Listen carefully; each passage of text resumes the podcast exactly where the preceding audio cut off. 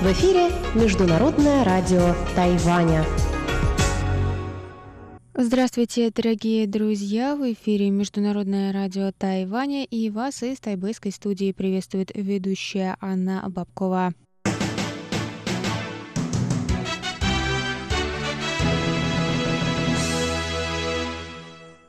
Сегодня суббота, 24 августа, а значит, вашему вниманию я предлагаю обзор главных событий прошедшей недели на Тайване. И также для вас прозвучат тематические передачи субботы «Всемирный Чайнатаун» с Владимиром Малявиным, «Наруан Тайвань» с Игорем Кобылевым и повтор передачи прошлой недели «Радиопутешествие по Тайваню» с Чеченой Кулар – я вам также напоминаю, что на частоте 5900 кГц мы вещаем полчаса, а на частоте 9590 кГц – один час. Также заходите на наш сайт и слушайте ваши любимые передачи в любое время по адресу ru.rti.org.tw. А теперь к обзору новостей уходящей недели.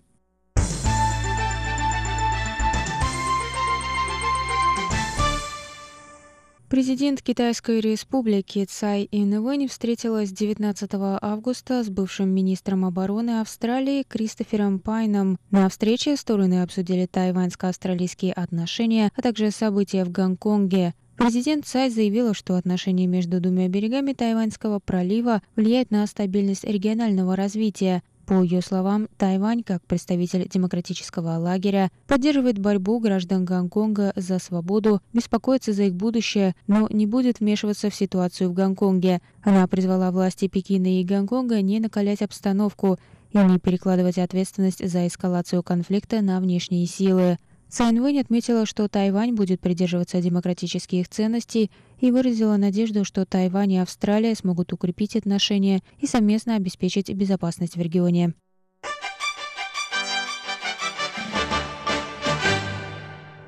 Президент США Дональд Трамп одобрил продажу истребителей F-16 Тайваню. Министерство обороны Китайской Республики поблагодарило 19 августа Трампа и выразило надежду, что Конгресс США согласится с решением американского президента. В тайваньском Минобороны считают, что американские истребители помогут Тайваню повысить уровень воздушной безопасности страны и обеспечить мир и стабильность не только в Тайваньском проливе, но и во всем Азиатско-Тихоокеанском регионе. Пресс-секретарь президентской канцелярии Хуан Джун Янь заявил, что Тайвань понимает значение этой сделки и приложит все силы для сохранения стабильности и мира в регионе. Хуан также выразил благодарность президенту США Дональду Трампу за следование статьям закона об отношениях с Тайванем и шести заверениям.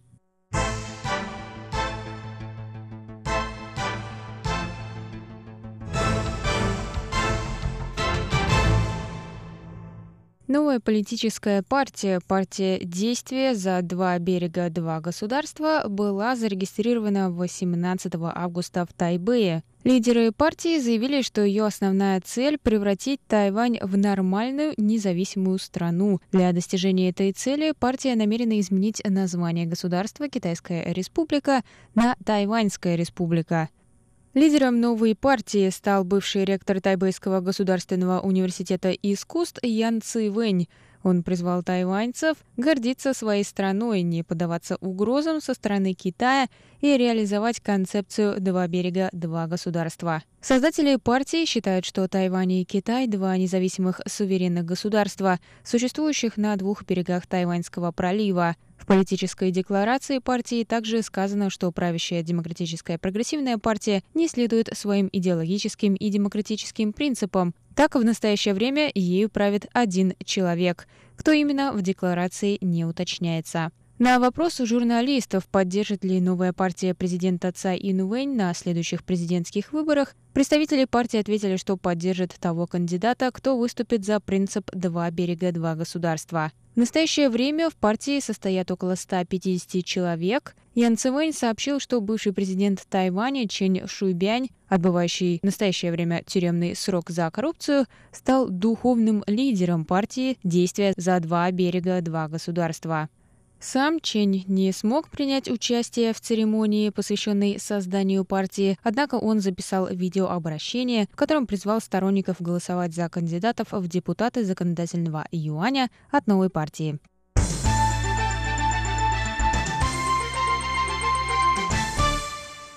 Президент Китайской республики Цай Инвэнь открыла 20 августа форум Китагилан – диалог по вопросам безопасности в Азиатско-Тихоокеанском регионе. В своей речи она отметила небывалую значимость Тайваня как форпоста демократии в условиях экспансии Китая. По словам Цай, создание Китаем искусственных островов в Южно-Китайском море угрожает стабильности в Индо-Тихоокеанском регионе. Китайские власти, пользуясь свободой, многообразием и открытостью демократических стран, пытаются вмешиваться в их внутреннюю политику – в этих условиях роль Тайваня в регионе наиболее значима. Цайн Вэнь отметила, что Китай не оставит попытки навязать Тайваню концепцию «одна страна, две системы». Однако нынешние события в Гонконге говорят о том, что демократия и авторитаризм не могут сосуществовать. Тайвань, несмотря на угрозы, продолжит защищать свободу, демократию и права человека в Индо-Тихоокеанском регионе.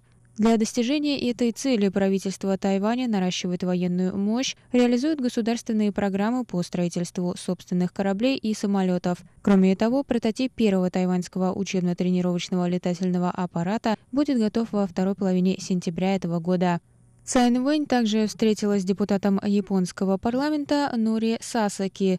Она отметила тесные отношения между Тайванем и Японией, разделяющим ценности свободы и демократии. Комментируя протесты в Гонконге, она сказала, что Тайвань, как и Япония, прошел тяжелый путь к демократии. Цай выразила надежду, что завтрашний Гонконг будет похож на сегодняшний Тайвань.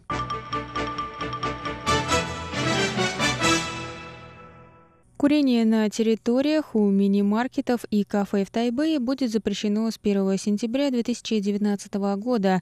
Об этом сообщило Бюро здравоохранения мэрии Тайбэя. Новые правила будут действовать на прилежащих территориях следующих магазинов и кафе 7-Eleven, Family Mart, High Life, OK Mart, Simple Mart, Starbucks, 85 градусов Bakery Cafe, Luisa, Mr. Brown, Dante, Ikari Coffee, Barista, Кама Кафе, Crown and Fancy и Peter Better Cafe. В бюро предупреждают, что нарушители оштрафуют на сумму от 2 до 10 тысяч новых тайваньских долларов, это от 63 до 319 долларов США, Правило не распространяется на тротуары и на территорию вне крыш и козырьков мини-маркетов и кофеин, а также на площади на втором этаже и выше. Владельцы сетей мини-маркетов и кафе поддержали нововведение. По их словам, многие посетители жалуются на курильщиков, которые дымят у магазинов и кафе. В бюро также сообщили, что в настоящее время курение запрещено в 2569 общественных местах в тайваньской столице, в том числе в парках и на автобусных остановках.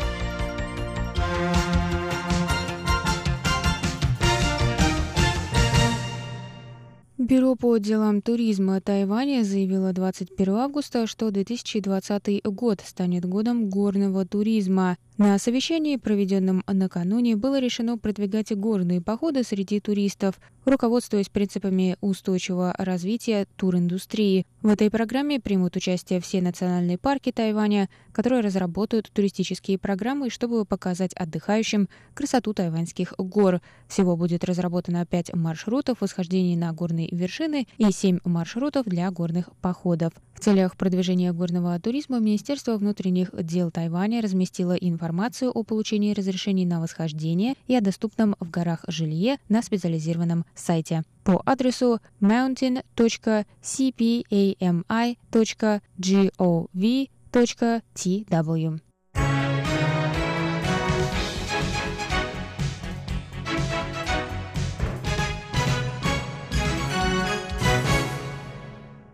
Правительство Китайской Республики утвердило 22 августа план по переходу на электронное удостоверение личности. Замена начнется в конце 2020 года и по предварительным оценкам займет два с половиной года.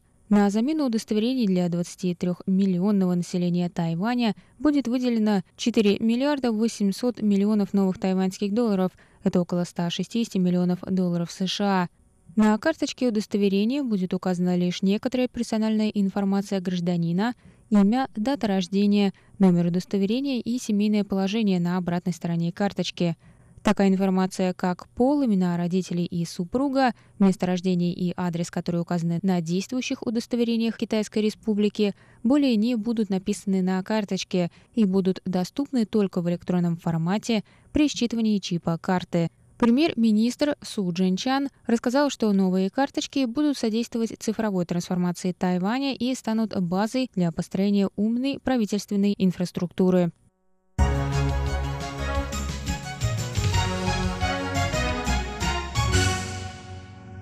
Тайбэйское городское управление по защите животных представило 22 августа пять полезных для собак блюд, приготовленных в заведениях города, приглашающих посетителей с животными. Акция была проведена в рамках инициативы по продвижению Тайбэя как открытого для питомцев города. На пресс-конференции наибольшее внимание привлек стейк, приготовленный с помидорами и молодой кукурузой и поданный с рисом и собачьими печеньями.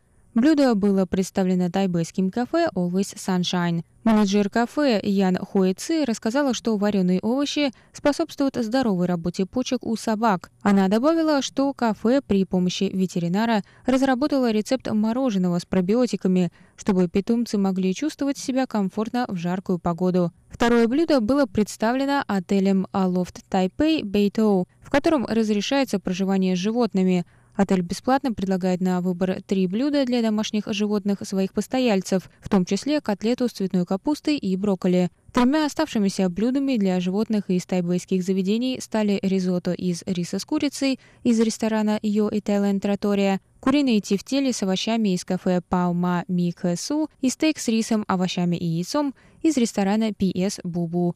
Глава управления по защите животных Сун Нянде рассказала, что ведомство будет проводить тщательные проверки заведений, прежде чем утвердить их как благоприятные для посещения с животными. В ходе проверки представители управления оценят безопасность блюд для собак, а также убедятся, что для животных предоставлены другие необходимые удобства.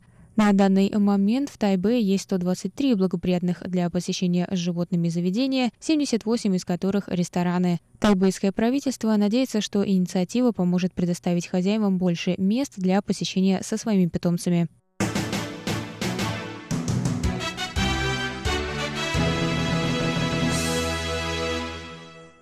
Центральное метеорологическое бюро Тайваня объявило 23 августа в 2.30 после полудня штормовое предупреждение на суше в связи с надвигающимся на остров тропическим циклоном Байлу. Штормовое предупреждение на море было объявлено в 5.30 утра. По данным на 4 вечера пятницы, циклон находился в 520 километрах к юго-востоку от южной оконечности Тайваня, мыса Луаньби, и двигался в северо-западном направлении со скоростью 24 км в час с порывами ветра от 101 до 126 км в час, сообщили в Центральном метеорологическом бюро. В Министерстве обороны рассказали, что ведомство привело в состояние готовности 34 тысячи военных и 4200 большегрузных транспортных средств для борьбы с последствиями влияния стихии. Премьер-министр Китайской республики Су Джинчан отметил, что все государственные ведомства также примут необходимые меры предосторожности.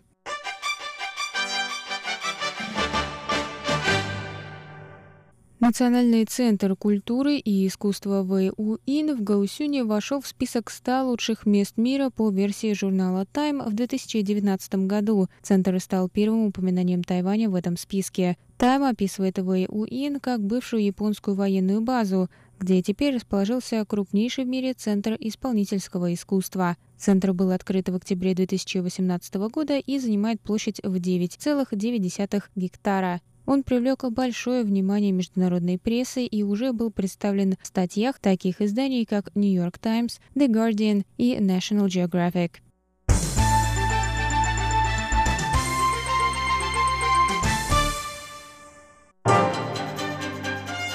В эфире Международное радио Тайваня.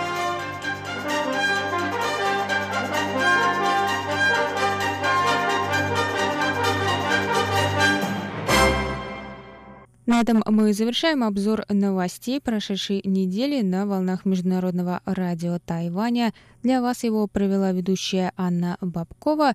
И на этом я с вами прощаюсь, дорогие друзья. Далее вас ждут тематические передачи субботы. Хороших выходных!